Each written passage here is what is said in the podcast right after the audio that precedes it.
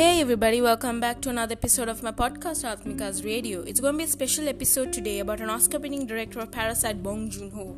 This uh, this topic is short because I will be only focusing on the main points. Movie critics and entertainment industries from the West are actually interested in South Korean film and dramas. Now, Bong Joon-ho has proved himself as one of the best directors from South Korea.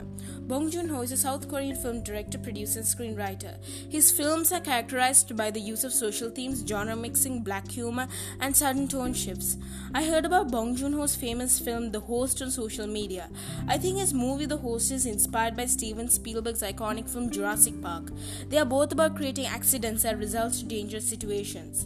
Bong Joon-ho is master of picking the right genre and tone. His movies show the tone shifts from comedy to thriller together. He focuses on real-world problems and connects to relationships with families, class status, and sometimes science fiction.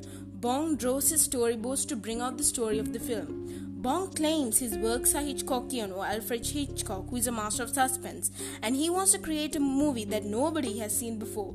But the movie Parasite strongly tallies with the Dickensian style. He is considered one of the best directors in Asia next to Hayao Miyazaki. Bong Joon-ho's other famous works are The Host and Okja. Bong Joon-ho's films always has good selection of genres which relates to realism. Well, that's all for today. See you on my next episode. Bye.